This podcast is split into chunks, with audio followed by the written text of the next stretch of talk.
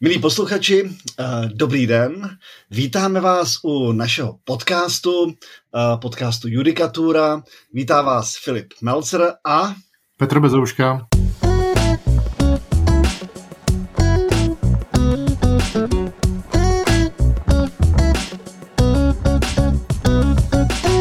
A dneska tady nejsme sami. Dneska jsme si uh, přizvali vzácného hosta. Uh, já než uvedu jméno, tak jenom řeknu trošku něco málo o něm. Uh, je to host, který uh, je napůl rozkročený mezi akademií a mezi praxí. Dovolím si tvrdit, že v obou těchto oblastech je každou nohou jaksi pevně, pevně uchycený. Uh, jednak působí jako advokát v advokátní kanceláři uh, Glacová, jednak působí jako odborný asistent na katedře obchodního práva Pražské právnické fakulty. A já mezi námi vítám Jana Flídra. Dobrý den. Dobrý den, Filipe, dobrý den, Petře, děkuji za pozvání. Hezký den.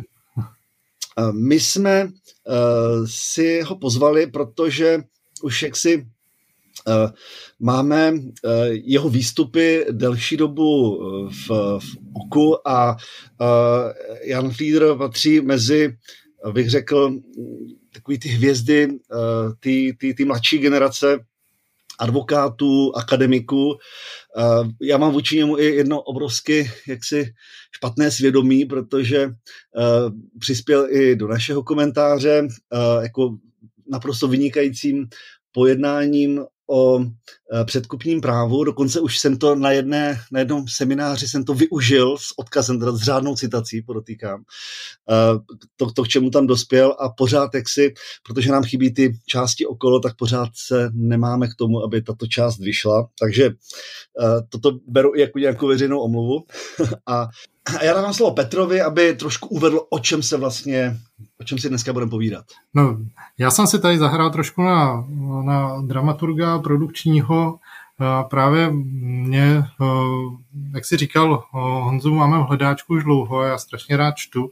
Pamatuju si, pamatuju si právě jeho článek s Petrem Čechem, který se týkal odpovědnosti zaměstnance jako pomocníka Eh, který myslím jako první vlastně o tom psal u nás a uh, tehdy, uh, tehdy mě to velmi zaujalo. A teď právě nedávno, jak si tak jako vždycky procházím, co nového bylo napsáno, tak mě zaujal jeho článek uh, Biltenu advokacie ve třetím čísle letošního roku. Ve čtvrtém. Ve, ve, ve třetím. Ve čtvrtém má to před sebou. 4 2023. Dobře, tak, tak ve čtvrtém. Nebudu, nebudu se hádat. A je to, je to věc, která se týká problematiky smlouvy o dílo, protokolární předání a převzetí díla jako hmotně právní podmínka vzniku práva na zaplacení ceny, podnět ke změně rozhodovací praxe.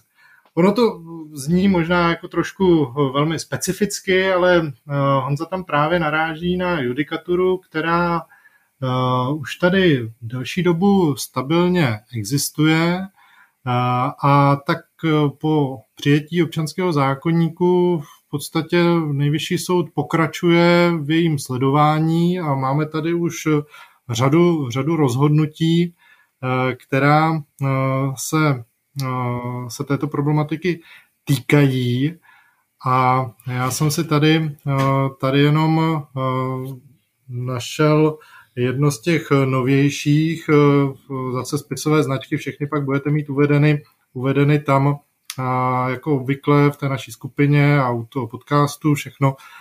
Nemusíte si to teď zapisovat, pokud jedete autem nebo třeba žehlíte, uklízíte nebo běháte. Tak eh, je to spisová značka 32 CDO 3345 lomeno 2018, to je rozhodnutí z roku 2020 a tam právě uh, také uh, se řešila jedna smlouva o dílo. Není asi podstatné teď tady řešit ten úplně skutkový stav, k tomu se dostaneme u jiných rozhodnutí, ale právě toto rozhodnutí uh, také přichází s tím závěrem, tak odkazuje právě na, na to předchozí, kdy Eh, pokud si strany ve smlouvě specifikují způsob předání díla tak, že mají to protokolální předání, tedy zhotovitel a objednatel se píší o tom předání protokol, tak pokud k tomu nedojde, tak nelze do té doby považovat dílo za předané, převzaté, provedené ani na základě nějakých jiných dalších okolností případu, nějaké fakticity, a že tedy ten předávací protokol je hmotně právní podmínkou k tomu, aby vůbec mohl potom zhotovitel žádat zaplacení eh, té ceny nebo doplacení zbytku ceny, záleží na tom, jak to mají, jak to mají ujednáno. Takže tohle je to, o čem se tady budeme bavit, jestli ten závěr, který tady dává soud, je eh, správný, jestli náhodou nelze nějakým způsobem argumentovat proti němu a eh, proto jsme si vlastně pozvali Honzu, který o tom opravdu velmi pěkně sepsal ten článek do Biltenu advokace a máš pravdu, je to číslo čtyři, teď se na to taky dívám. Já si myslím, že nesmíme posluchače mystifikovat, potom budou zuřivě jako listovat nějakým jiným, jiným čísle a to musíme uvést na pravou míru. Ne, je to, je to tak, máš pravdu.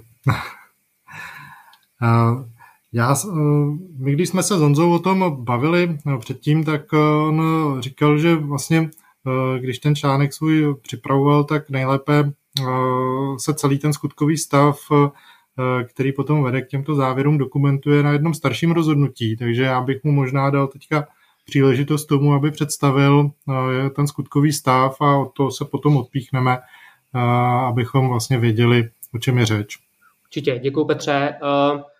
Já věřím, že ten fenomén protokolárního předání a přezetí díla se hezky právě ilustruje na skutkových okolnostech rozhodnutí nejvyššího soudu z 29. ledna 2013 spisové značky 23 CDO 1168 lomeno 2011 a uh, strany si sjednaly uh, ve smlouvě o díle, uh, nebo respektive předmětem té smlouvy o díle byla, bylo dodání a montáž klimatizace v restauračním zařízení. Strany si sjednaly, že 90% ceny díla bude uhrazeno po předání díla a dalších 10% poté, co to dílo bude tři měsíce bezvadně užíváno a současně si právě sednali, že o tom předání a přezetí díla bude, bude sepsán protokol.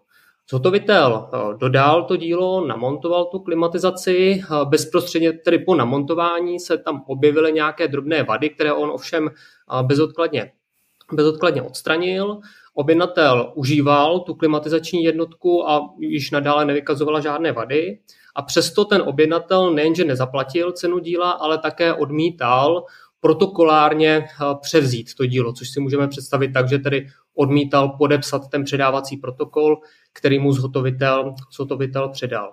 Zhotovitel se proto rozhodl, že eh, zažaluje objednatele na zaplacení ceny díla. Ještě soud prvního a druhého stupně eh, zhotoviteli vyhověl s poukazem na to, že tedy zhotovitel splnil své povinnosti ze smlouvy o dílo a taky tedy na snadě, aby také objednatel tu svoji povinnost splnil a tedy zaplatil cenu díla, ale jinak to viděl právě nejvyšší soud v návaznosti na dovolání objednatele. Ten poukázal na to, co už eh, zmiňoval Petr, že tedy strany si sjednaly eh, protokolární předání a přezetí díla. A v takovém případě eh, to protokolární předání a přezetí díla představuje hmotně právní podmínku vzniku práva na zaplacení ceny díla. A dokud dílo nebylo protokolárně převzato, tak zhotoviteli nevzniklo právo na zaplacení ceny díla a ta cena díla se tedy ani nestala splatná a proto musí být ta žaloba zhotovitele na zaplacení ceny díla zamítnuta. Jediné, s čím se podle nejvyššího soudu ocitl objednatel v prodlení, je právě ta povinnost mm, protokolárně převzít dílo a proto jediné, čeho se zhotovitel může v této fázi domáhat, je buď uložení povinnosti objednatele, aby protokolárně dílo převzal, případně nahrazení projevu jeho vůle spočívající eh, v převzetí díla. A teprve poté, co například tedy nabide právní moci rozhodnutí nahrazující projev vůle objednatele spočívající v převzetí díla, tak v druhém navazujícím řízení eh, se může eh, zhotovitel domáhat zaplacení ceny díla. Tak. Já moc děkuju. Mm, jako super, super představení a jak si to představuju, jak ten soud jako říká tomu, tomu zhotoviteli, ale uh, teď, eh, teď strávíš dalších deset let ve dvou soudních řízeních a možná pak tady jako něco uvidíš, ale spíš ne, protože už ten objednatel existovat nebude. no. Takové hezké legální jako uh, uh, poslání někam. No, ale je to přesně... Jako, já zopakuju ty, ty, ty důsledky, jo, které to má. To padlo tady, ale pro jistotu to ještě jednou jako slyšíme, uvědomíme si to, že nedojde-li teda z tohoto hlediska eh, k převzetí, no tak tam není nárok na zaplacení ceny díla a tím pádem ani se nemůže ta, ten, ten objednatel dostávat do prodlení se zaplacením ceny. To znamená, neběží úroky z prodlení.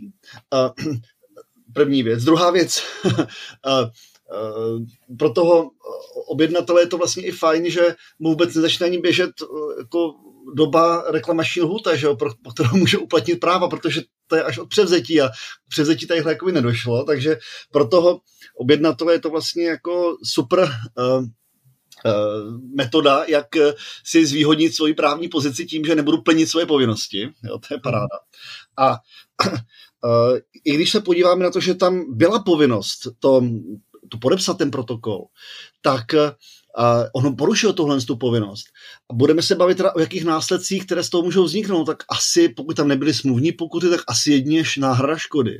A teď si jako představme ještě, jak, i když bude ta výjimečná situace, že po těch deseti letech ještě bude existovat, jo, ta druhá smluvní strana, že už eh, že, že nebude v insolvenci, nebo nebude, nebude už jako vymazaná z rejstříku, nebo já nevím co, tak uh, už vidím s ohledem na přístup naší judikatury k náhradě hmm. ušlýho zisku.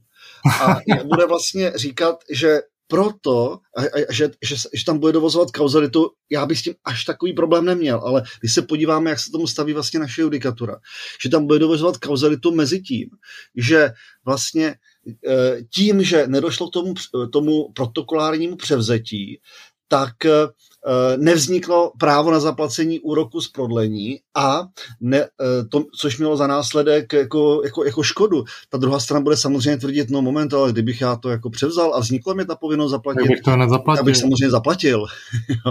Takže uh, pro toho pro toho, prostě pro obě dvě smluvní strany za, za určitých okolností, to může být jako velmi uh, problematická situace. A soudy prostě se tomu zatím postavili velmi formalisticky uh, s tím, že opravdu je možný žalovat pouze na, na, na, na, to převzetí, případně uh, na uložení té povinnosti uh, nebo nahrazení projevu vůle. Mimochodem o tom bychom se taky mohli možná ještě jako pozastavit, co to vlastně je, jo, ten, ten, ten předávací protokol, jestli to, do jaké míry to má povahu projevu vůle a, a tak dál. To si myslím, že by stálo za to si o tom trošku popovídat. Uh, a já bych možná držel tu strukturu i te, toho našeho rozhovoru, kterou měl Honza v tom svém článku a kdokoliv to bude chtít potom zopakovat, tak prostě ať si to přečte. Ale je to, je to i taková jako reklama na to, protože no, já mám pocit, že se u nás strašně málo čte. ono se u nás i jako málo dobře píše, možná proto se jim málo čte, jo? takže ono je dobré to pokázat s obou dvou těch důvodů. A první bod, kterým vlastně se tam zabýváte, je vlastně odlišení dvou typů toho uh, předání a převzetí nebo toho protokolu, jednak jako hmotně právní podmínky právě předání a převzetí díla a druhá jenom jako jakési deklarování toho, že k tomu došlo. Jo.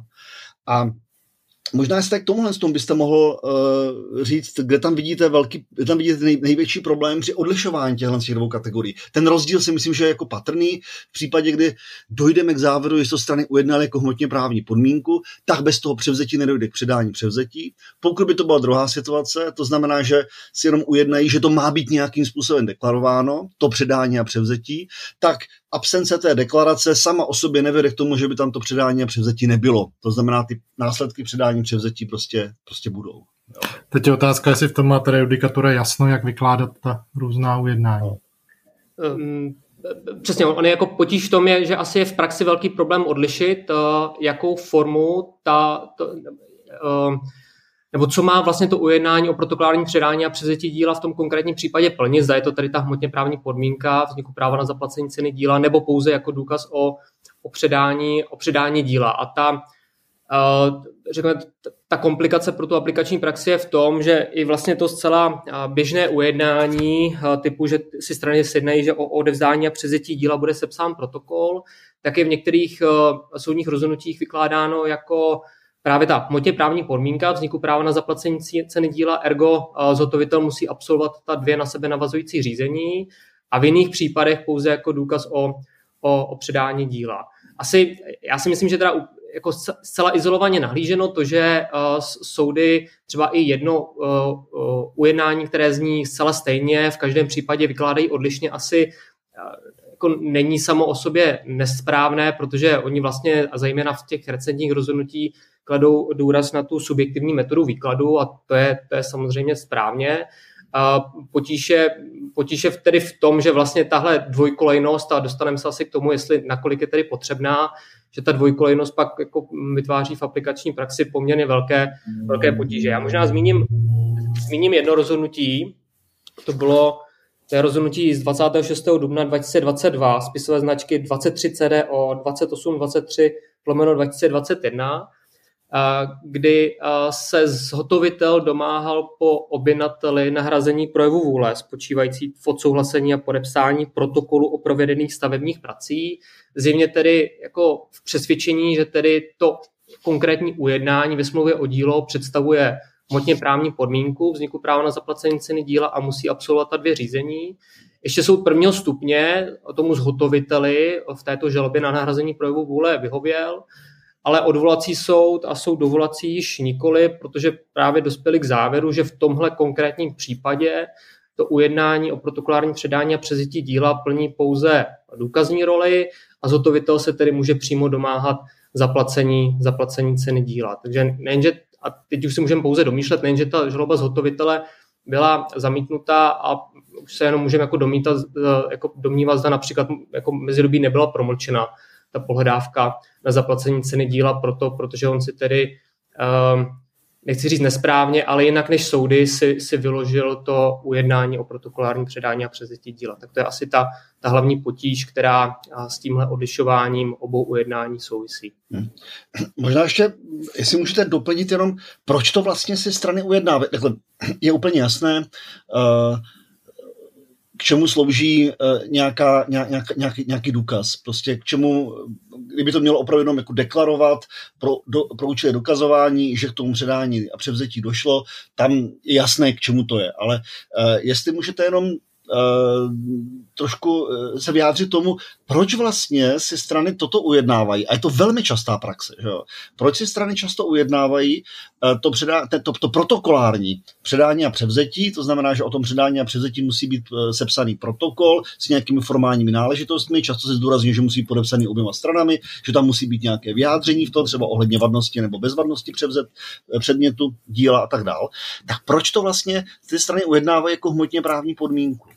No, to, to já se přiznám, že moc dobře, nebo já nevím, proč by zhotovitel... Uh, takhle, je, je to asi zpravidla na tom trvá objednatel jako formu, formu své obrany, že chce mít, že chce mít jistotu, že uh, uh, tedy k tomu předání a přezetí, že bude mít to předání a přezetí naprosto uh, ve, ve své moci a tím pádem vlastně bude moci i z části, z části ovlivnit alespoň tedy podle té rozhodovací praxe nejvyššího soudu, ten vznik práva na zaplacení ceny díla. Znamená, já jsem to vždycky vnímal jako ujednání, které se tam prosadí objednatel jako, jako formu, formu svojí ochrany. To znamená, on si tím vlastně získává, uh, jako on musí deklarovat, že z jeho hlediska je to plnění bezvadný, to asi k tomuto, proto se tam vyjadřuje, nebo vyžaduje často i to vyjádření, že to plnění bylo, bylo bezvad, nebo případně nějaké vady u toho byly. To znamená, on si vlastně tím jako, vytváří určitou možnost, a negativně, Eh, aby bylo zřejmé, že, od, že případně, pokud je tento protokol, tak je zřejmé, že vlastně jako odmítl, odmítnul ten předmět uh, toho díla asi z důvodu nějakých vad, předpokládám. Jo. Takže toto je ten zájem, já si myslím, že to je důležité si ujasnit, jaký je vlastně účel tady tohoto ujednání. Proč si to tam vlastně strany dali a proč o tom má smysl uvažovat, protože pokud je um, toto vlastně i právo nepodepsat, bych řekl, na straně toho objednatele eh, využíváno za jiným účelem, tak už jsme samozřejmě v kategorii právě zneužití práva, poctivosti a tak dále a tak dále. Byť se samozřejmě ty kategorie nepřekrývají. A um, bude se nám to hodit podle mě v těch dalších úvahách. Jo. Takže je důležité si říct, k čemu to tam vlastně si strany dávají, co je, tím, co je tím typickým zájmem, který toto chrání a možná bych řekl i jakoby legitimně chrání. Jo. A pak je otázka, jestli v situaci, kdy já to jenom prostě odmítnu podepsat, protože to odmítnu podepsat, z nějakých důvodů, který ani nemusím deklarovat, mm-hmm. nebo je deklaruju a jsou to důvody, které vůbec nesouvisí s tím legitimním zájmem na straně toho objednatele, protože uh, ta věc prostě třeba žádný vady nemá, on to bez problému, on to bez problému užívá, to znamená tam fakticky k tomu předání nepochybně došlo, jenom tam chybí vlastně ta, uh, ty protokolární formality, které to měly doprovázet, tak uh, jestli to je opravdu už, ne, není už mimo ten účel, proč ty strany ujednali a nastává samozřejmě už ta, ta otázka, jestli uh, se strany můžou dovolávat nějakého pravidla uh, za jiným účelem, než za jakým vlastně to implementovali do své smlouvy. Jo. To naprosto souhlasím. Hmm, a, a, OK, no a pojďme teďka, co to teda je to převzetí díla? je to právní jednání, nebo ne? Je to projev vůle převzetí díla? možná, to není zkouška, jo, tady to. Když, když se vlastně tady, tady jsme se bavili, když jsme se tady bavili o tom, eh, že vlastně je připuštěna žaloba na nahrazení projevu vůle, tak jako v české praxi zřejmě o tom není pochyb, že je to, je to projev vůle to, uh, s tím a uh, považuje se teda to převzetí díla za právní jednání, byť teda Eh, já eh, bych eh, asi, asi s tím úplně tak nesouhlasil. Jo, jo. Aby to bylo právní jednání, tak to musí projev vůle. Jo? Hmm. A projev vůle znamená, že já musím dát najevo, že něco chci. Že chci, aby se něco bylo, že něco být má. Jo? Zatímco tady jenom vlastně deklaruju, že jsem něco převzal a informuju druhou stranu, prostě je to, je to informační, typický informační úkon o tom, že ano, převzal jsem, ano, Eh, to, to, to dílo, když jsem ho přebíral, má takové, anebo nemá takové vady. Jo? Ale to přece není projev vůle, ve smyslu, že by ten projev vůle byl zaměřený na působení právních následků. To, že s informačním projevem vůle jsou spojeny právní následky, neznamená, že sám informační projev vůle, eh, pardon, informační úkon je zaměřený, že ta, že, ta, že ta vůle je zaměřená na působení následků. Že to znamená, já chci, aby něco bylo. Ne, já tady deklaruju, že něco je. Jo? A proto možná je to dobrý příklad a je to dobrý, dobrý, že o tom tady mluvíme, protože zase, jo, když jsem si četl ten článek, tak jsem si říkal, tady právní jednání mám to potržený a říkám si, to přece jako není typicky právní jednání tady toto, to je, to je informační úkon, že vedle toho může existovat v souvislosti s předáním díla ještě právní jednání. To znamená, já předávám to dílo za účelem, aby byl plněný můj závazek. A to je ten projev vůle. Dávám to dílo proto, aby to bylo plněno. Dostáváme se do kategorie, jako to třeba věcné smlouvy nebo něčeho podobného. To je druhá věc, ale sám, sám o sobě ten protokol má jenom deklarovat nějaký stav, má jenom informovat o tom, že, že něco je. Říkám, to přece není právní jednání, to je, uh, to je informační úkon, ale podívám se samozřejmě do poznámky 19 a už vidím, že vy na to poukazujete úplně stejně.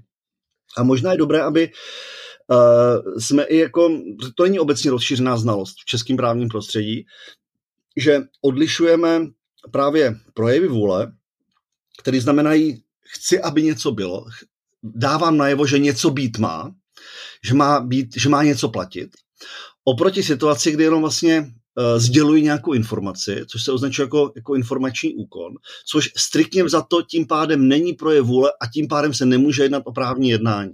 Ale eh, jenom aby, abych řekl například informování dlužníka o tom, že došlo postoupení pohledávky. Jo, velmi podobná situace. Jo.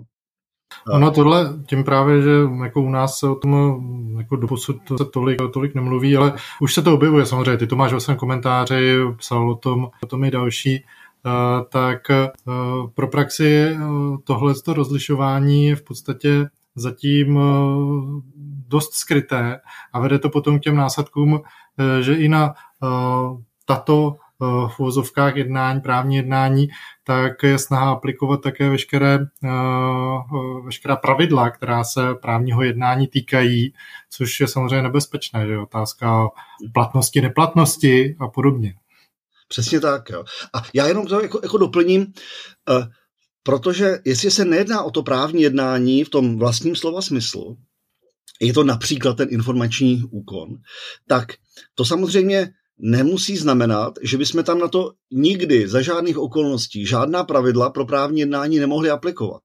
Uh, můžou být situace, a dovedu si představit, že v těchto situacích to bude podobné, kde uh, ta ochrana toho jednajícího vyžaduje podobný přístup jako u právního jednání. Jo. Akorát na rozdíl od toho právního jednání, já tady navíc musím položit tu doplňující dodatečnou otázku. Jestli skutečně za prvé ta ochrana toho jednajícího je tady nutná, a za druhé, jestli té ochrany můžu dosáhnout pomocí pravidel pro právní jednání. Jo.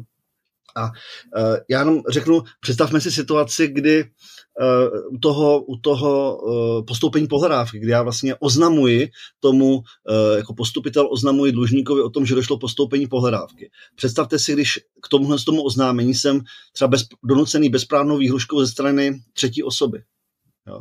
Znamená to v tuhle chvíli, a, a tam opravdu tom, tom postoupení pohledávky došlo. Znamená to v této chvíli, že já jakoby, eh, jako dlužník, že bych uh, už neměl, že, že nemůžu plnit tomu, tomu, uh, tomu postupníkovi v téhle z té chvíli, nebo opačně, když se dozvím, dejme tomu, že tam došlo k tomu, k té bezprávné výhrušce a třeba ten postupitel řekne vlastně, že to neplatí, můžu se i nadále sprostit plnění tomu, tomu eh, postupiteli v této situaci. Jo? Eh, prostě eh, tohle to ukazuju z toho důvodu, že tady ty, ta potřeba té ochrany toho postupitele je vlastně podobná, jako by se jednalo o právní jednání a proto má smysl mluvit o něčem, co se nazývá jednání obdobné právnímu jednánímu, nebo jednání, které je obdobné právnímu jednání a v tom rozsahu kde to potřeba toho jednajícího vyžaduje, tak na to analogicky můžeme aplikovat pravidla o, o, to, o, tom, o, o právním jednání. Například, že za určitě okolností to nemusí mít ty účinky, které s tím normálně, normálně spojujeme. Jo? A tohle je, myslím, tak jeden příklad, ty něco to právě nazývají jako Geschäftsähnliche Handlung, jako to jednání obdobné právnímu jednání a možná je dobré na to upozornit, jenom něco nám tam šustí, pánové, nevím, nevím kdo, jako kdo, kdo, kdo má mikrofon, tak eh, jenom je dobré na to poukázat, že, že to existuje, tahle kategorie a že prostě tam, kde to nemá tu povahu projevu vůle, tak tam to nemůžeme automaticky aplikovat, ta pravidla pro právní jednání, ale musíme provést tu dodatečnou úvahu. To je asi možná jako dobré v této souvislosti uvést. Já souhlasím, jenom si myslím, že i v, uh, já si taky myslím, že uh, to protokolární předání a přezítí díla, že lepší argumenty hovoří pro to, abychom to považovali za jednání obdobné právnímu jednání, ale stejně bych asi i v tomhle případě umožnil to, uh, tu žalobu na nahrazení projevu vůle. Právě z těch důvodů, které jste uváděl, že tady jako lepší argumenty, a, a samozřejmě nechávám stranou, nakolik je to potřebné, ale typově, že u jednání obdobné právnímu jednání podle mě lepší argumenty hovoří pro to, abychom tu žalobu na nahrazení projevu vůle, to znamená nahrazení projevu vůle spočívající v jednání obdobném právnímu jednání, připustili. Tak. To je zajímavá otázka, se přiznám. Uh, jestli Eh, když budeme pokračovat dál a uvidíme, že vlastně to má i jiné řešení, ne, tak, tak hmm. jestli je tohle opravdu jako nezbytné, jestli tam je nějaká ta, ta mezera v zákoně, která by vyžadovala uh, připuštění tady této analogie, jestli náhodou to řešení, a řekneme to na rovinu, prostě to řešení uh, jakoby přes podmínku, nebo podobně jako se řeší podmínka, a vlastně umyslené nepřípustné zmaření podmínky, jestli tady toto řešení není dostačující. Jo. To, k, tomu se, k tomu se vlastně dostaneme. A jaký je potom rozdíl vlastně, když je to nahrazení projevu vůle oproti situaci, kdy to je nějaké faktické jednání? No, e, nahrazení projevu vůle v exekuci se to samozřejmě roz, e, e, odlišuje, protože vlastně, když uh, žalují na nahrazení projevu vůle a soud, soud uloží tomu žalovanému uh, tuto povinnost, tak uh, to soudní rozhodnutí nahrazuje ten projev vůle. Není zapotřebí vlastně se domáhat splnění té povinnosti po tom žalovaném. Za situace, kdy to je nějaké faktické jednání, tak já musím si nějakým způsobem domáhat splnění té povinnosti a záleží na tom samozřejmě, nebudeme uh, jako ty, ty, ty základy vysvětlovat, o jakou povinnost se jedná a tak dál. Ale uh, Eh, pro toho žalobce je samozřejmě velmi jako jednodušší situace, když se to podřídí těm pravidlům pro nahrazování projevu vůle. jo? Otázka je, jestli to, to sedí nebo ne, ale vůbec je otázka, jestli to tady zapotřebí, jestli to řešení nemá být úplně někde jinde, jak to konec konců i vy. Krásný, ale, krásný můstek, krásný můstek k tomu, že už máme teda nalajnované hřiště a, a můžeme se teda podívat na to, jaké, jaké možnosti nabízí vlastně občanský zákonník k řešení této situace pro toho zhotovitele, nejčastěji tedy, ale samozřejmě může to být i Může to být i druhá strana, to záleží na těch skutkových okolnostech, ale my to postavili na tom, že ten objednatel je tady ten, který tomu nějakým způsobem brání. A Honza v tom svém článku představuje vlastně několik, několik argumentačních linek, které je asi dobré si probrat. Ty jsi zmínil jednu z nich a to je vlastně odkládací podmínka. A, a já bych možná poprosil teda Honzu, jestli by nám to popsal, jak tady by s tím mohl pracovat ten soud a jak by vlastně se s tím mohl vypořádat. Já možná, Petře, bych nejdřív začal s, s tou poctivostí, Jasně. protože ono to vlastně Jasně. s tou podmínkou souvisí. souvisí.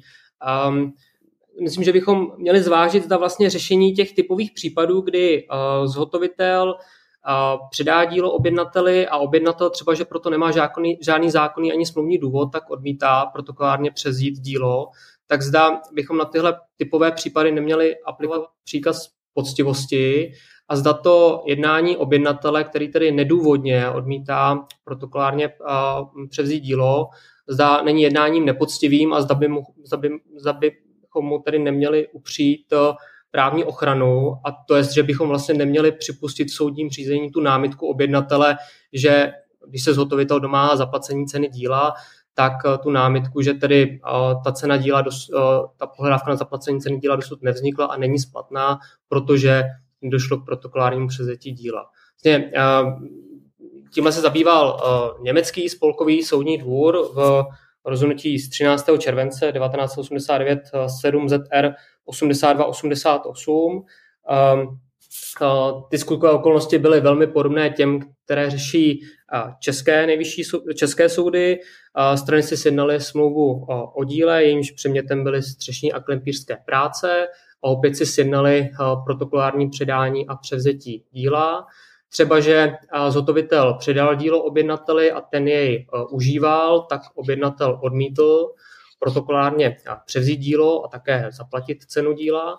Zhotovitel se proto vůči němu, třeba že proto neměl žádný smluvní ani zákonný, zhotovitel se proto vůči němu domáhal zaplacení ceny díla a objednatel v řízení namítal, že ale ta cena díla se dosud nestala splatná, protože si strany sjednaly protokolární předání a převzetí díla a k tomu protokolárnímu převzetí díla dosud nedošlo.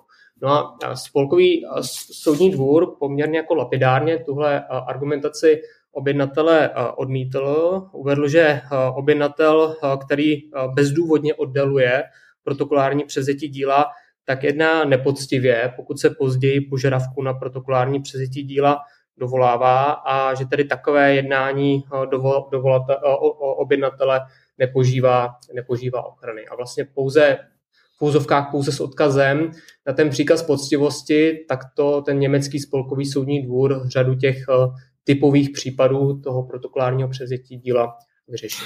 Jako já, když vám do toho vstoupím, mně to přijde uh, takové jako celkem uh, logické řešení, že toho soudce jako by mělo cvrknout do nosu, nebo toho, kdo to bude posuzovat. No, asi řada věcí se také řeší v rámci rozočích uh, řízení. Uh, u těch smluv o dílu to je celkem obvyklá věc, ale Jo, že když mám prostě takový skutkový stav, kdy vidím, že ta jedna strana prostě bezdůvodně brání jenom splnění nějaké své povinnosti, kterou oddaluje jinou svoji povinnost, tak prostě mě, mě to přijde jako něco, co je tak jako na bíle dni, že to je nepoctivé jednání, možná bychom mohli hovořit až o zneužití toho práva, že to prostě nemůžu jen tak přejít, jo? ale Eh, asi, asi jsem stále příliš idealista a naivní. He, tam jsou totiž důležité dva kroky jo, v tom, co teďka jsme si řekli. Za prvé, řekneme si, jestli to je nebo není poctivý jednání.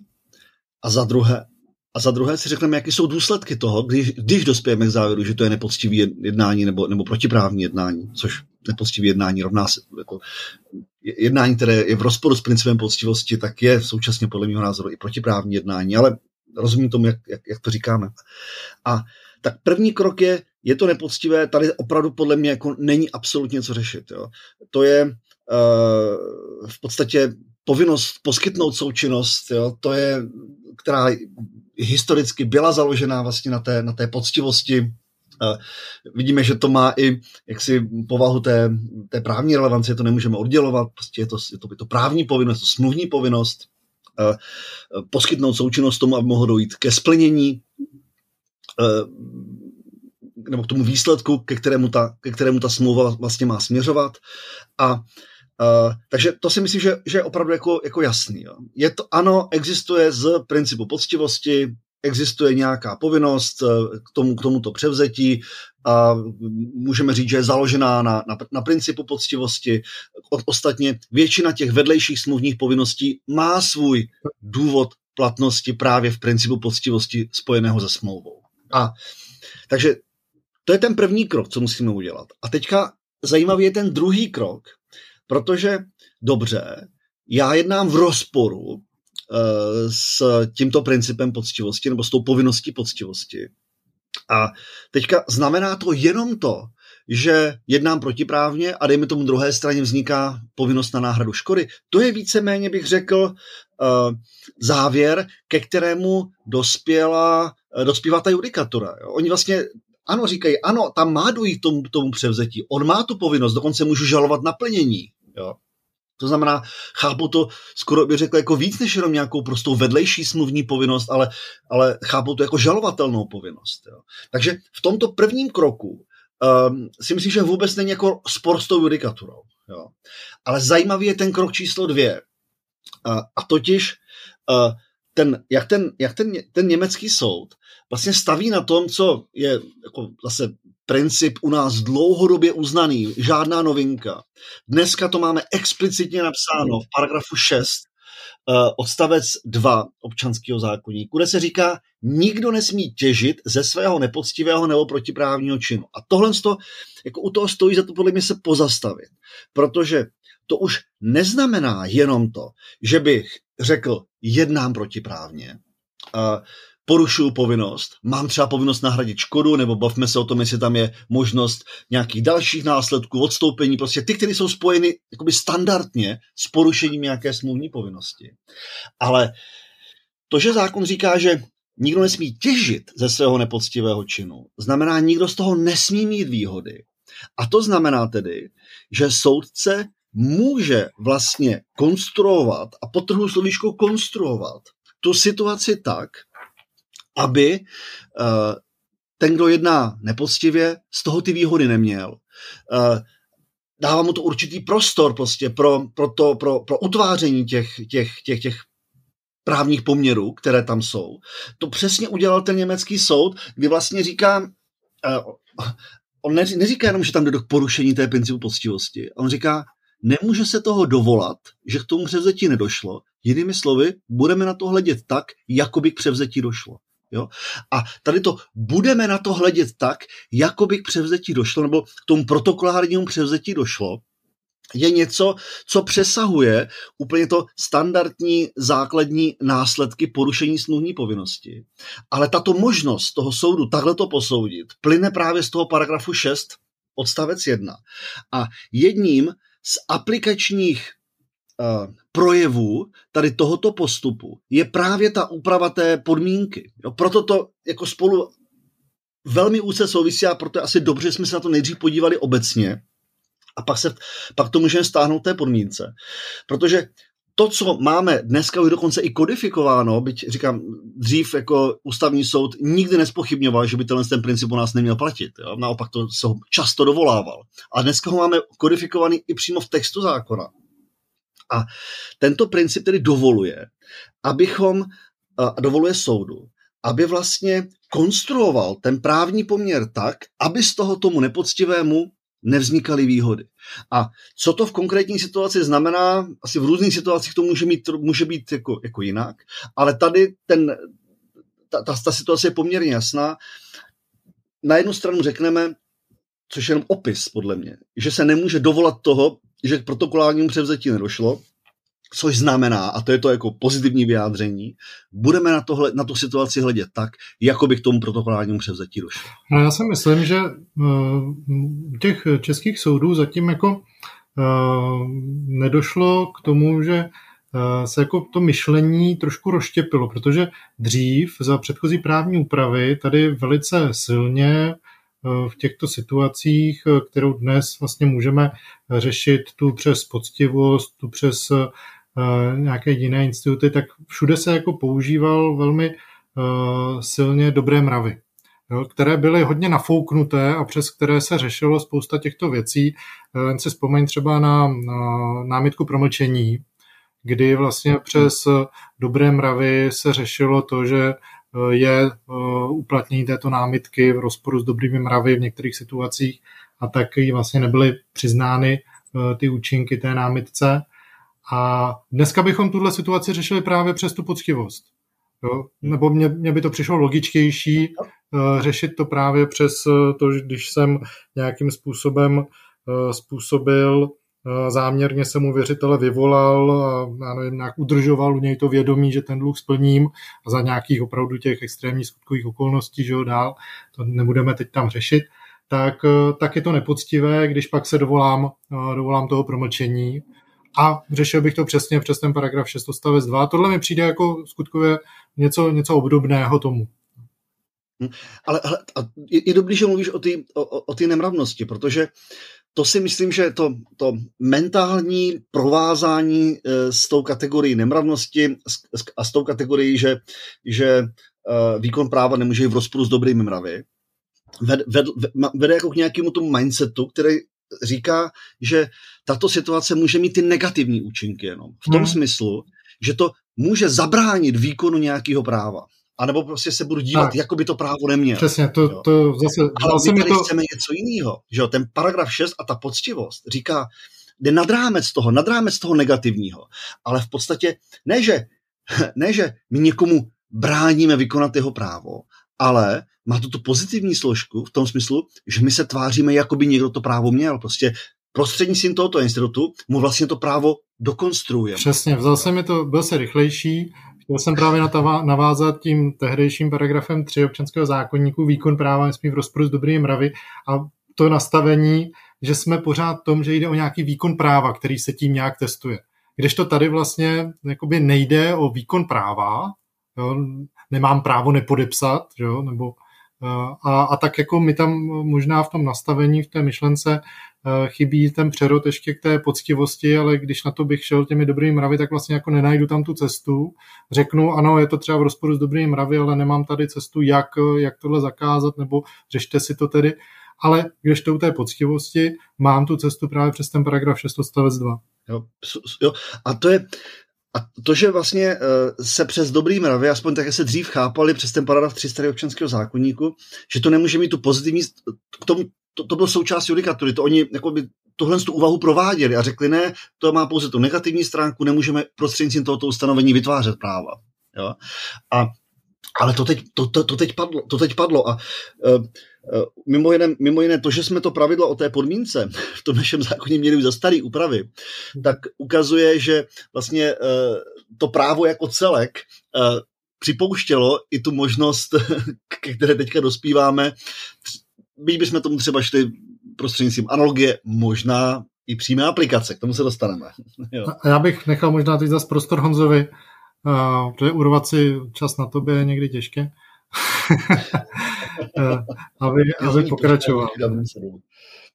Uh, teďka a Filip naznačil vlastně ke stejnému výsledku aplikace práva, uh, jak, kterým jsme došli teďka tady pomocí toho obecného paragrafu 6, tak můžeme dospět aplikací paragrafu 549 odstavec 2 občanského zákonníku. Uh, to je uh, ustanovení, které nám stanoví, že zmaří záměrně a neoprávněně splnění podmínky strana, které nesplnění podmínky na prospěch, považuje se podmínka za splněnou A zase v tom našem typovém případě, kdy zotovitel předal dílo objednateli, nabídne mu tedy k podpisu onen předávací protokol a objednatel odmítá ten předávací protokol podepsat a takto záměrně oddaluje splnění vzniku, vzniku práva na zaplacení ceny díla, tak já se domnívám, že vlastně na ten akt objednatele, na ten podpis předávacího protokolu můžeme nahlížet jako na odkládací potestativní podmínku,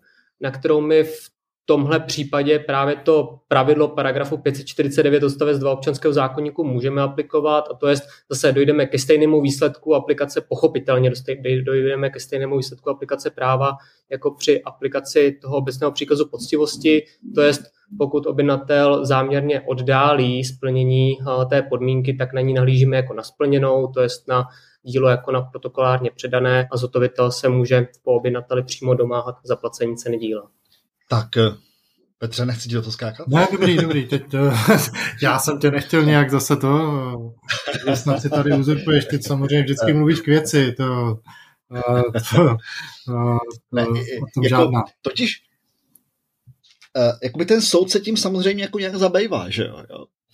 On, oni jako to nepřehlíží, oni, oni, oni jako nemůžeme vinit z toho, že by nevěděli, že tam máme paragraf 549 odstavec 2 nebo co bylo ve starém občanském zákonníku, to můžete tady dohledat, 30 něco vždycky bylo.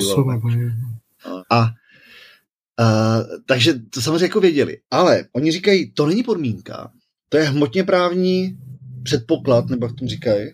Oni potom říkají hmotně právní podmínka, mimochodem, jo. Což je, uh, jako zase je to, je to hezký, my, te, my ten podcast používáme je vlastně k tomu, že na jakoby konkrétních aplikačních případech chceme ukazovat i nějaký jako obecnější instituty. Jo? A e, který v Česku nejsou až tak úplně známý. A jeden z těch, který není úplně až tak moc známý, tak je otázka jako rozlišování faktických a právních podmínek. Právní podmínka jako to, co se označuje jako, jako, jako Rechtsberinnung, e, v podstatě e, znamená, že zákon činí jako pro předpoklad pro to, aby nastal nějaký právní následek, tak tak předpokládá, že musí být splněny nějaké podmínky. Jinými slovy, to jsou ty skutečnosti, které on popisuje v nějaké hypotéze, v nějaké skutkové podstatě právní normy. Jo?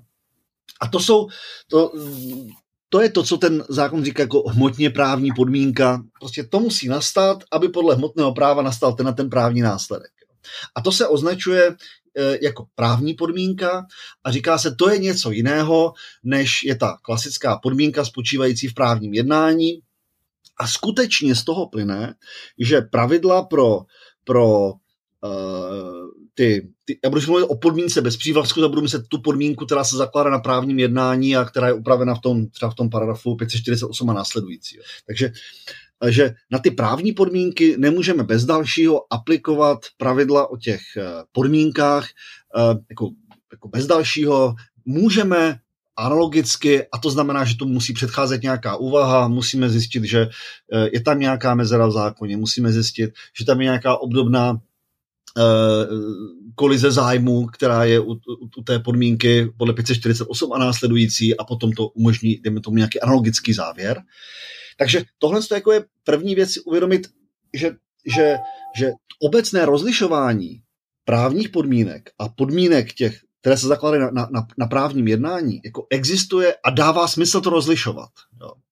A možná je dobrý si uh, sáhnout zase uh, do uh, jiného zdroje a já tady mám vedle sebe otevřeného Karla Larence, který popisuje v obecné části své, uh, co to jsou ty právní podmínky. Já si to tadyhle jak si použiju. On říká opravdu, ty právní podmínky definuje tak, jak jsem říkal, to znamená, že to je nějaká nějaký předpoklad nějakého uh, účinnosti právního jednání, který se nezakládá na autonomii, na soukromé autonomii vůle stran, ale zakládá se na právním řádu. Tohle je právní podmínka. A potom tady řeší i situace, uh, co se strany, když to strany modifikují. Co se stane, když strany doplní uh, mezi ty, nebo jako, jako, jako, mezi ty předpoklady nějakou další, už na základě svého volního rozhodnutí, na základě své autonomie vole, tam doplní nějaký další předpoklad. A on už tady v podstatě jako automaticky říká, no pak už tento další předpoklad se zakládá na té autonomii vůle stran a už to má povahu té klasické podmínky, my jsme řekli ve smyslu 548 a následující.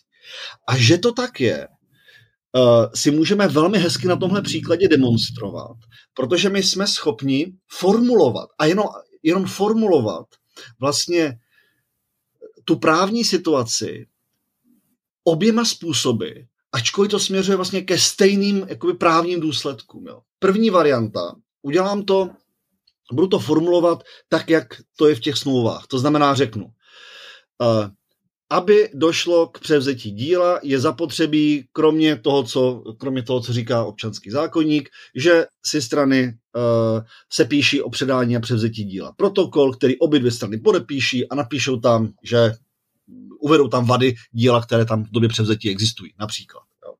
A strany si ujednají, že až toto je vlastně převzetí díla, to znamená, uh, budou to mít jakoby nějaký uh,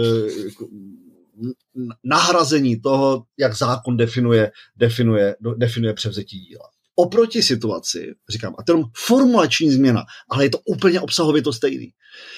Když napíšeme, že právní účinky převzetí díla nastávají až tehdy, když si strany sepíší protokol o předání a převzetí, který podepíší a uvědují v tom, tam, tom a tom. V tom druhém případě už je to i formulováno úplně klasicky, jako naprosto klasická podmínka, kde ani na vteřinu bychom neměli jakoby uvažovat o tom, nebo pochybovat o tom, že se to aplikuje 548 a následující. Ale chci jenom jako zdůraznit, že rozdíl těch dvou situací je jenom formulační, v žádném případě není obsahový. A, a z toho důvodu, z toho důvodu um, uh, jak si um, by měl být i právně, stejně právně řešen. Jo. S tím souvisí ještě jako jedna věc, protože ten první přístup je postavený na myšlence, že uh, jako když zákon říká, co to je převzetí, což je nějaká legální definice, tak jestli si strany mohou uh, od, jakoby, autonomně upravit jinak legální definice. Jo. To mimochodem, jestli pamatujete, uh, tak se vedla veliká diskuze, do jaké míry třeba označení smluvního typu má být kogentní nebo dispozitivní. Jo. Mm. A na to se dá reagovat tím, že říká, tohle je ale legální definice. To není, to není norma. to je jenom legální vymezení nějakého pojmu. Strany si mohou ujednat, že právo na zaplacení ceny díla nastane tehdy a tehdy. A, a za jiných podmínek, než, než jak stanoví zákon. Jo, ty, ty normy si strany samozřejmě můžou upravit jinak ale uh, zvažovat, že by si strany uh, mohly upravit jinak definici kupní smlouvy je úplně jako vlastně nesmyslná otázka, protože definice kupní smlouvy není právní norma. A to není pravidlo chování. To je nějaké legální vymezení nějakého význam, ně, nějakého pojmu a uh, říkám, strany si můžou ujednat rozdílně od zákona právní následky, to úplně ano, to, to, to, to, to právní regulaci si můžou upravit jinak, ale je velká otázka, já si myslím, že ne mezi nama, eh, že eh, jestli eh, jako má smysl připustit, aby, aby jsme si definovali jinak právní normu, jinak, jinak jakoby legální definici. Ne, my si to prostě můžeme upravit jakoby materiálně jinak, ale více my, když jsme to potom rozklíčovali, tak říkáme, kromě převzetí, jak ho definuje zákon, je zapotřebí k, ke vzniku práv, který s tím zákon spojuje, tyto další a podmínky v tom klasickém slova smyslu. Jo? A nebo si můžou ujednat, že vůbec převzetí k právu na zaplacení ceny díla není zapotřebí. Jo? Ani, jo? Samozřejmě tam je naprostá autonomie vůle, nebo v mezích právního řádu autonomie, vůle, autonomie vůle tam má svůj prostor, ale vrátím se zpátky a zkusím to zhrnout, to, co jsem se teďka snažil říct, možná až příliš obšírně, jenom v jedné větě. Myslím si, že dá se ukázat, že to, jestli to budeme formulovat, že jsme si autonomně vymezili, co to znamená předání převzetí díla, oproti situaci, kdy doplníme zcela evidentně, zjevně jenom podmínku k tomu, aby vznikly právní následky, který zákon s předáním a převzetím spojuje.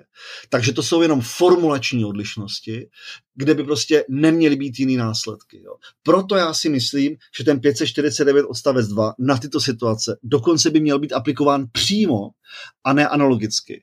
A že to prostě není ta právní podmínka, jak, jak ji se, se rozlišuje a jaký má smysl rozlišovat, když ještě jednou zdůraznuju, právní podmínka je taková, že to je nějaký předpoklad účinku právního jednání, který se zakládá ne na soukromé autonomii, ale zakládá se na zákonu. A v tomto případě se nezakládá na zákonu, ale zakládá se právě na soukromé autonomii a proto je to standardní podmínka, která by měla být, řešen, být podrobena standardním pravidlům pro podmínky. Jo, takže úplně souhlasím s tím řešením, co tady co tady uh, i jako Honza v tom, v tom článku uvádí a uh, zase mě budete nadávat, že mluvím moc dlouho. A máte pravdu. ne, ne, já myslím, že si to, že si to popsal uh, naprosto, naprosto správně. Uh, u nás se v té praxi uh, ty podmínky jsou chápány jako podle mě strašně úzce. Že se hodně, hodně se dbá o tu formulaci, hodně záleží na tom opravdu, jak to člověk eh, vyjádří. Já teď se tady jenom hledám v jednom, eh, v jednom svém starším komentáři, protože to, to je expoze. Než to najdeš, tak já řeknu jiný příklad. Jo? Jak se u nás ty podmínky...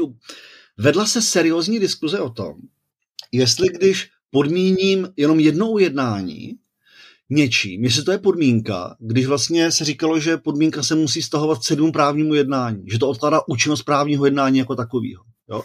Vlastně úplně absurdní debata a opravdu se u nás jako vedla, vedla jako, jako vážně míněná diskuze tohoto, tohoto charakteru, což ukazuje, že podmínky jako, že kategorie, institut podmínky je u nás jako velmi málo jako probádaný a Jo, nechci to už víc mluvit, ale, ale, ale podívejme se do komentářů uh, před rokem uh, 2014 a zkusme se podívat, kolik je tam prostoru věnovaný podmínce, jaký, jaký situace se tam řeší a uvidíme tam jednu stránku, tamhle uvidíme. Jo, prostě je to absolutně zanedbaný institut a to jsou potom ty důsledky tady. No, já se Ukazuje dívám. to taky, jak zanedbaná doktrína může vést k velmi nekvalitní judikatuře. Já se právě dívám, protože si mě samozřejmě vytanulo mi na mysli, že jsem kdysi dávno, tyjo, ono už je to strašně let, ještě, a to jsem byl asi mladší ještě než Honza.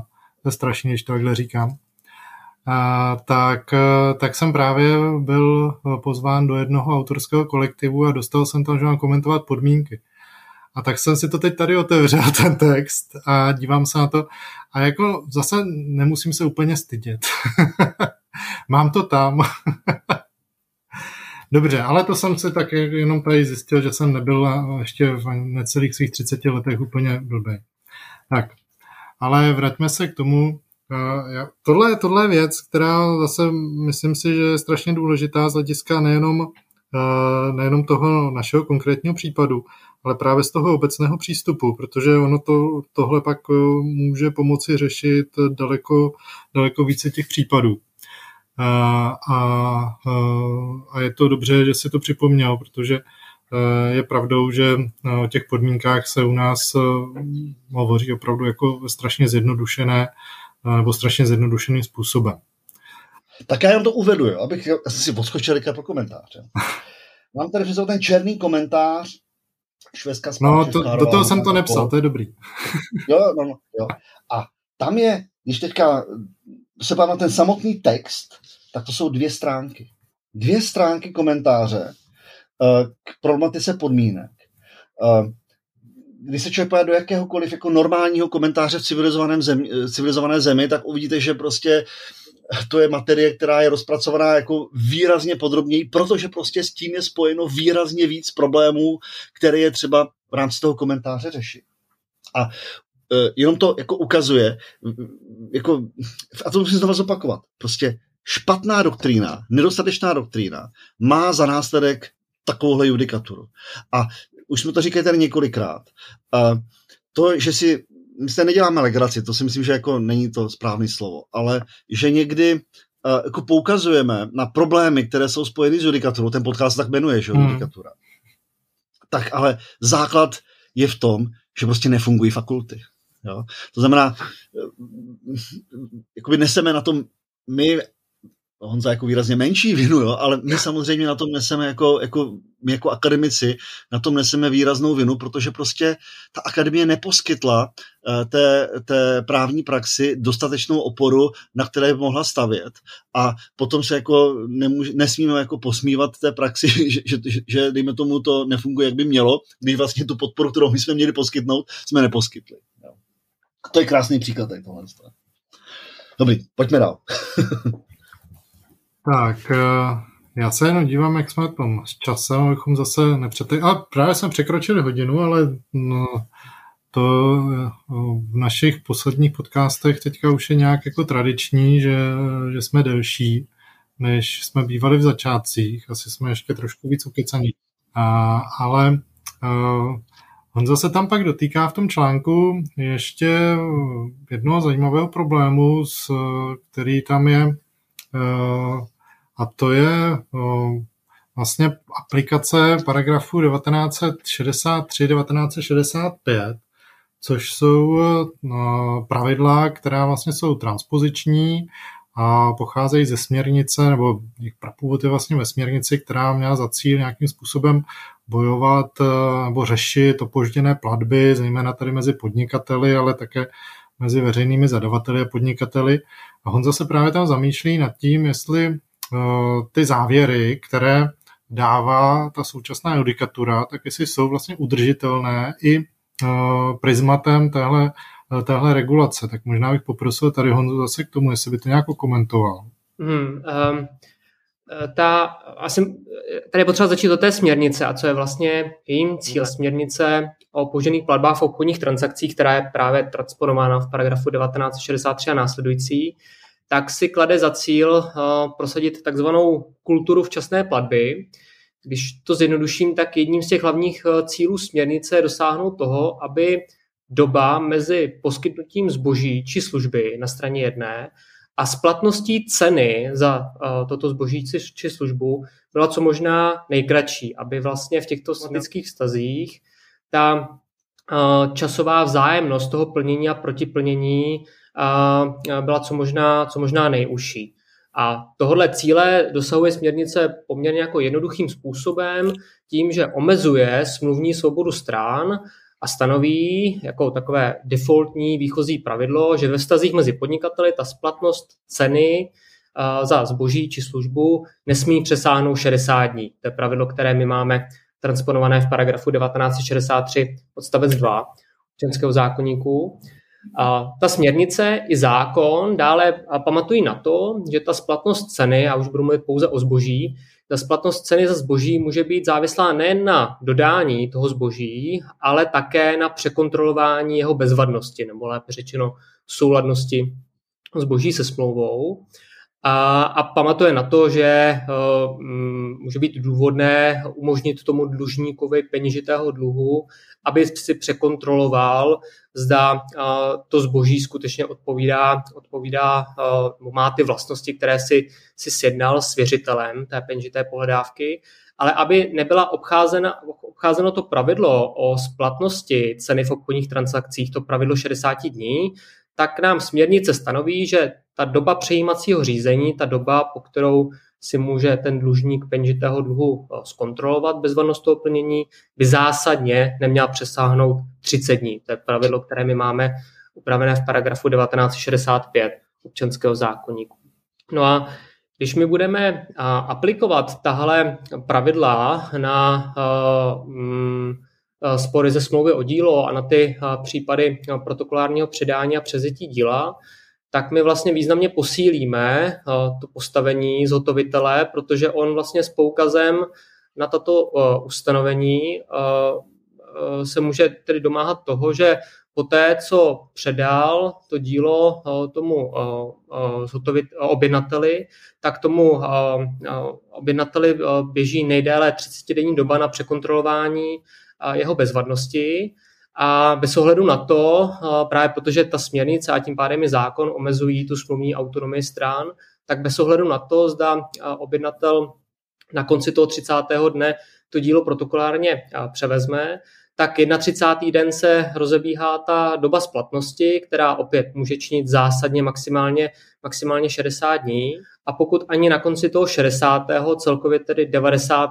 dne ten objednatel nezaplatí cenu, cenu díla, tak se ocitá v prodlení se zaplacením ceny díla a zhotovitel se může domáhat zaplacení ceny toho díla. V tom soudním sporu samozřejmě bude muset zhotovitel mimo jiné prokázat, že skutečně plnil v souladu se smlouvou, že to dílo mělo dluhovlané vlastnosti, ale aplikace těch ustanovení ho vlastně zbavuje té povinnosti absolvovat ta dvě na sebe navazující řízení, to znamená, aby se nejprve domáhal toho protokolárního předání díla, převzetí díla ze strany objednatele za prvé a za druhé, a co je klíčové, že aplikace těch ustanovení vede k tomu, že ta, to, to, to, to dílo se zjednodušeně řečeno nejpozději 90. den poté, co jej objednatel převezme, tak se, to, tak se ta cena díla stává, stává splatná. Objednatel se ocitá ocitá v prodlení, musí platit ten úrok, úrok nebo a, obě, a zhotovitel se po něm může domáhat zaplacení úroku z prodlení a tak, a tak dále. Uh, a uh, tak, a alespoň jako v těch rozhodnutích, na které já jsem narazil, tak jsem jako se nesetkal s tím, že by byla vlastně zvažována a aplikace těchto ustanovení v případě dřívějších ustanovení obchodního zákonníku, které transponovaly stejnou směrnici na protokolární předání a převzetí, a převzetí díla, ale sám marně hledám důvod, proč bychom na tyhle typové případy a, ta a, ustanovení o požených platbách v obchodních transakcích aplikovat, aplikovat neměli. Právě ještě jednou s tím výsledkem tedy, že se zjednodušeně řečeno nejpozději, pokud zhotovitel plnil souladu se smlouvou, tak nejpozději ten 90. den poté, co objednateli předal to dílo, případně jej nabídl, nabídl převzetí, tak ta cena díla se stává splatná a on se přímo, zhotovitel se přímo může domáhat zaplacení ceny díla. No já ho taky nevidím. já tam taky důvod pro jakoby neaplikaci těchto pravidel nevidím. Já se k tomu taky přihlásím, že nevidím a nenašel jsem to nikde, že by se tomu věnovali. Ono, tato, obecně tahle pravidla nejsou příliš frekventovaná v té rozhodovací praxi. Mimochodem pro ty, co třeba mají starší UZ, tak pozor, tam byla teď nedávná novela, která také zasáhla právě tato pravidla, tak eh, došlo tam k nějakou jako lepší transpozici té, té směrnice, nebo mělo, eh, tohle bylo tím, tím cílem, takže jen pokud se to, do toho budete dívat, tak koukněte na aktuální, na aktuální znění. Ale díval jsem se právě i, tam poukazujete na tu německou literaturu, jak jsem si to otevřel, a tam samozřejmě také to řeší. A také tam docházejí k těm závěrům, že tady vlastně je to přípustné aplikovat i na tyto případy a, a že no, prostě máme-li tady tu úpravu, tak, tak by se i tady mělo uplatnit. Hmm. Přesně tak. A jako česká literatura nepochybuje o tom, že na smlouvu o díle je třeba aplikovat a ustanovení o požených platbách v obchodních transakcích. To znamená, takhle tam tu cestu máme otevřenou. A přesně, jak jste Petře teďka říkal, tak a ten jako protokolární předání a převzetí díla, to samozřejmě není jako fenomén jakoby českého právního prostředí, s tím se setkáváme i, v zahraničí a obecně i z těch důvodů, co, co zmiňoval Filip, tak to, to ustanovení je tedy časté a je přípustné, ale přesně zejména ta německá literatura pak poukazuje na to, že tedy ano, přípustné to je, ale pozor, a nesmí se to protivit. V Německu je to paragraf 271, německého občanského zákonníku, což je, co je, co je teda tedy ustanovení, které právě transponuje onu směrnici o požených platbách v obchodních transakcích. Zatím ty argumenty se jako fakt jako skládají naprosto jedním směrem. A je tam ještě jedna, ale to teda, když se dívám na čas, tak eh, skoro bych řekl, že s tomu věnujeme někde, někdy jindy, potom v jiné souvislosti, ale je to totiž další institut, který je u nás obrovskou popelkou. Eh, málo kdo se tomu věnuje. Eh, v soudní praxi jsem nezaznamenal, že by eh, se to ještě vzalo nějakým způsobem vážně. Ona tomu nenahrává ani moc důvodová zpráva k občanskému zákonníku.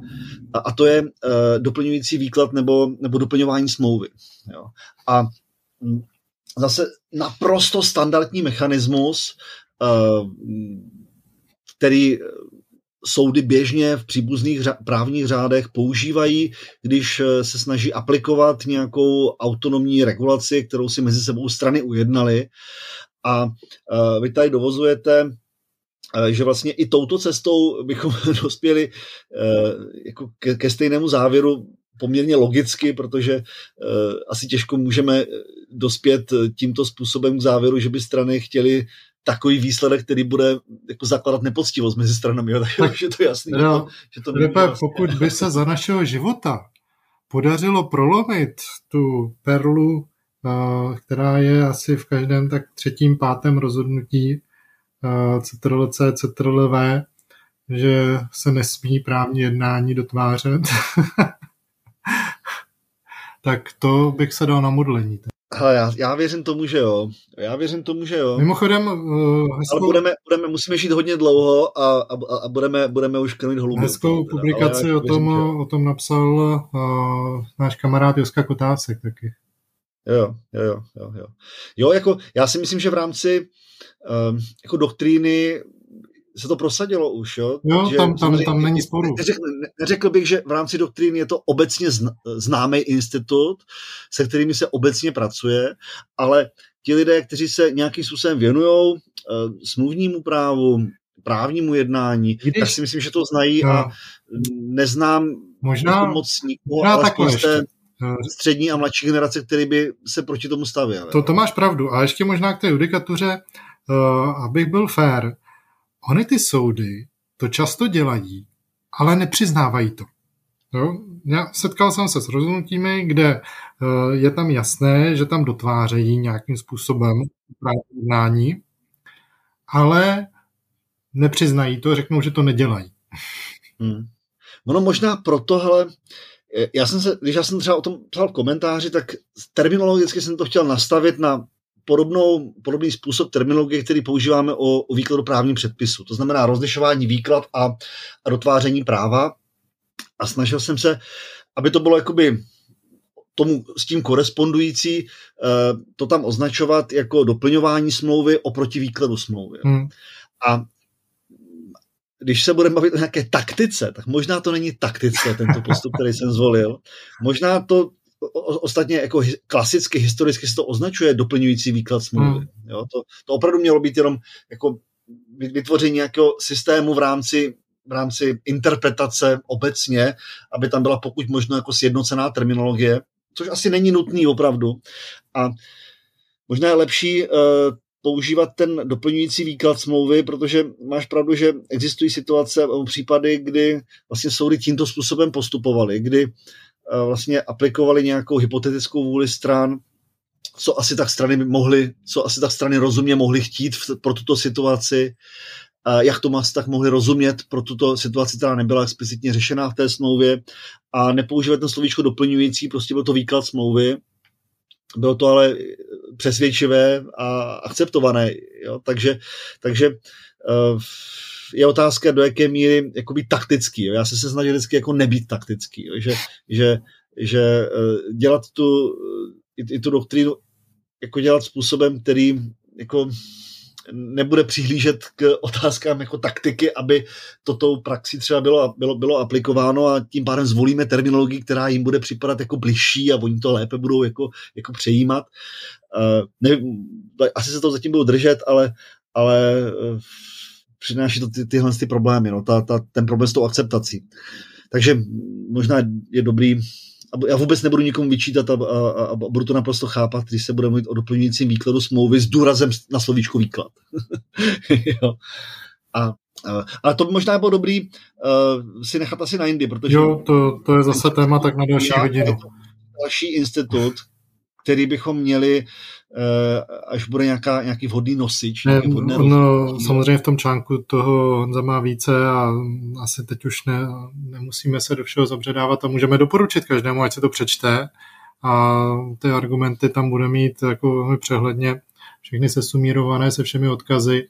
A já jsem, když už to teda budeme směřovat k nějakému závěru, tak já jsem moc rád, že, eh, že jsme měli tenhle nápad a mohli tady představit právě nejenom tady ten článek, ale i Honzu, protože je, je rozhodně dobré jeho další literární výstupy sledovat a, a, a, poučovat se z nich.